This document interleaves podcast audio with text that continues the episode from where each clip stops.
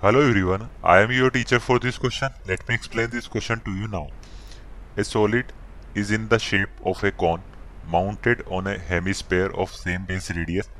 If the curved surface area of the hemisphere part and the conical part are equal, then find the ratio of the radius and the height of the conical part. तो हमें क्या find out करना है ratio find out करना है radius and the height of the conical part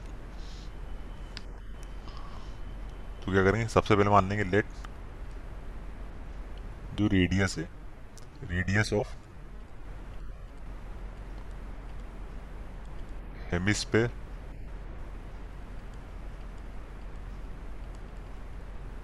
hemispherical part उसकी मान लेंगे क्या? है स्मॉल आर है और हाइट मान लेंगे हाइट ऑफ़ कोन वो किसके इक्वल है? वो इक्वल है कैपिटल स्मॉल एच के ठीक है? तो डायग्राम में जैसा दिख रहा है, इस हेमिस्फेयर के ऊपर क्या माउंट है? एक कौन माउंटेड है उसकी रेडियस क्या है? स्मॉल आर और उसकी हाइट है स्मॉल एच और ये क्या हो जाएगी? इसकी स्लांट हाइट एल तो वो क्या बोल है? क्वेश्चन को पढ़ते हैं।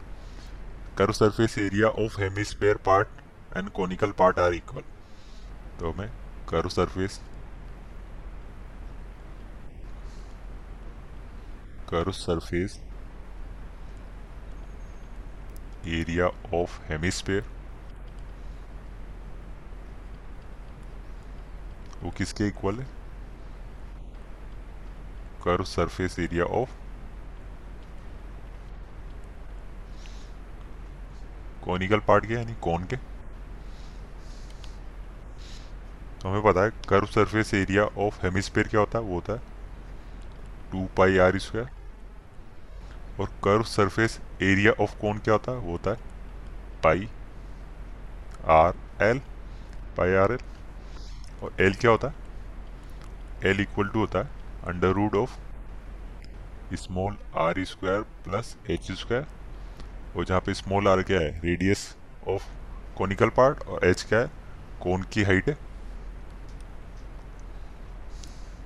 तो हम सोल्व कर लेंगे ये है टू पाई रेडियस क्या है हेमिस्फेयर की हमने स्मॉल आर बदली थी?